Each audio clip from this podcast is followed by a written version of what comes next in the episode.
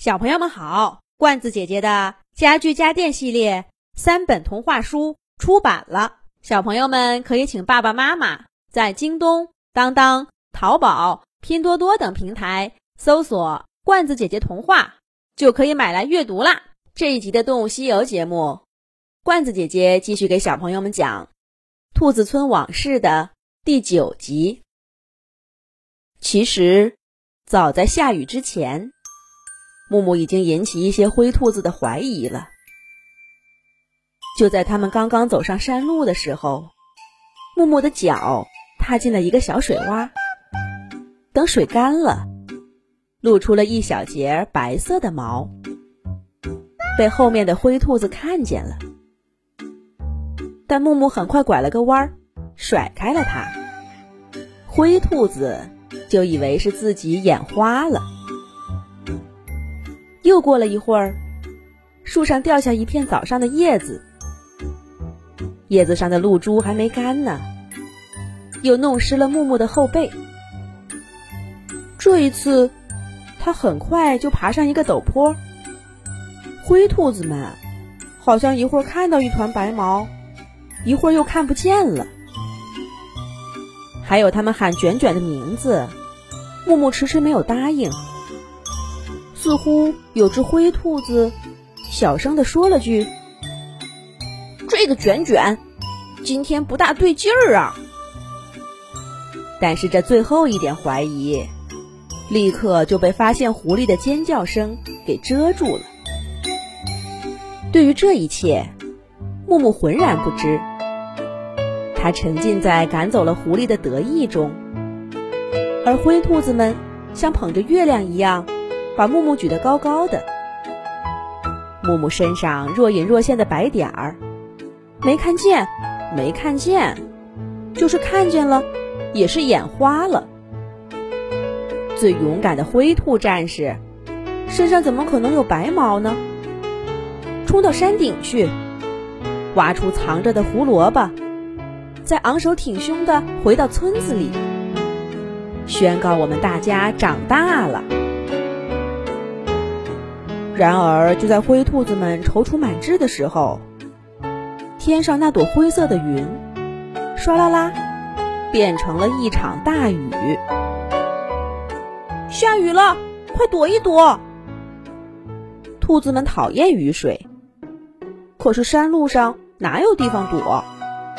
雨又大，兔子们刚跑到一棵大树底下，身上的毛就全都湿了。他们只好你帮我撸撸毛，我帮你拧拧耳朵，这个抱怨两句，那个皱着眉看天。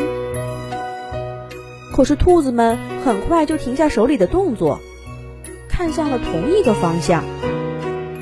他们看到一只雪白的兔子，在灰色的伙伴们当中是那么的显眼，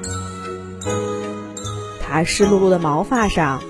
还滴滴答答的淌着灰色的花汁呢。接下来的事情就很自然了。灰兔子们好像一下子想起了他们早先的发现，一个个仿佛神探附体。看那架势，他们早就洞悉了一切，专等着这场雨，让木木这只白兔子穿帮呢。事关重大。灰兔子们决定，胡萝卜也不找了。雨一停，他们就压着木木，沿着原路返回了兔子村。同样的路，只不过换了个方向，对木木来说却是天壤之别了。来的时候，他骄傲地跑在队伍最前面，只想着远方的山。根本看都没看一眼身后的兔子村，身后的灰兔子们羡慕的看着他。而现在，兔子村越来越近，木木却被灰兔子们紧紧的围在中间，生怕一不小心让他给跑了。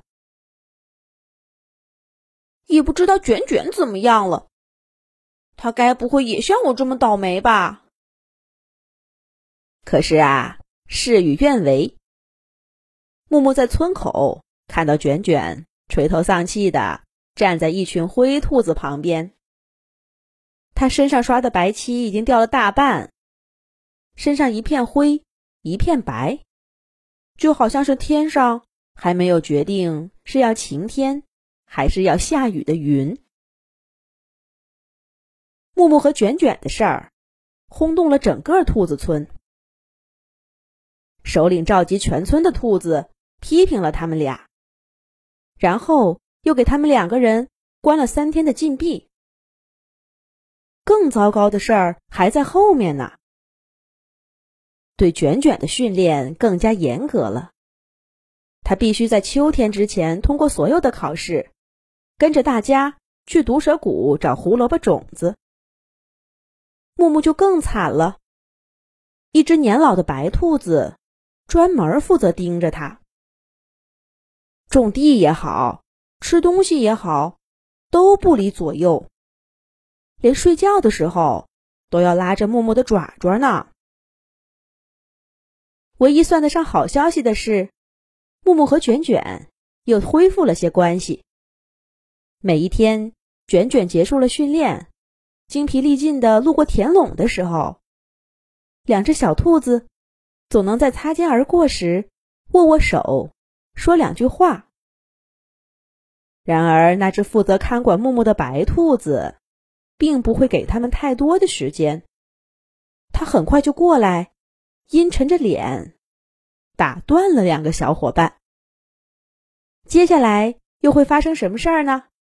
咱们下一集讲。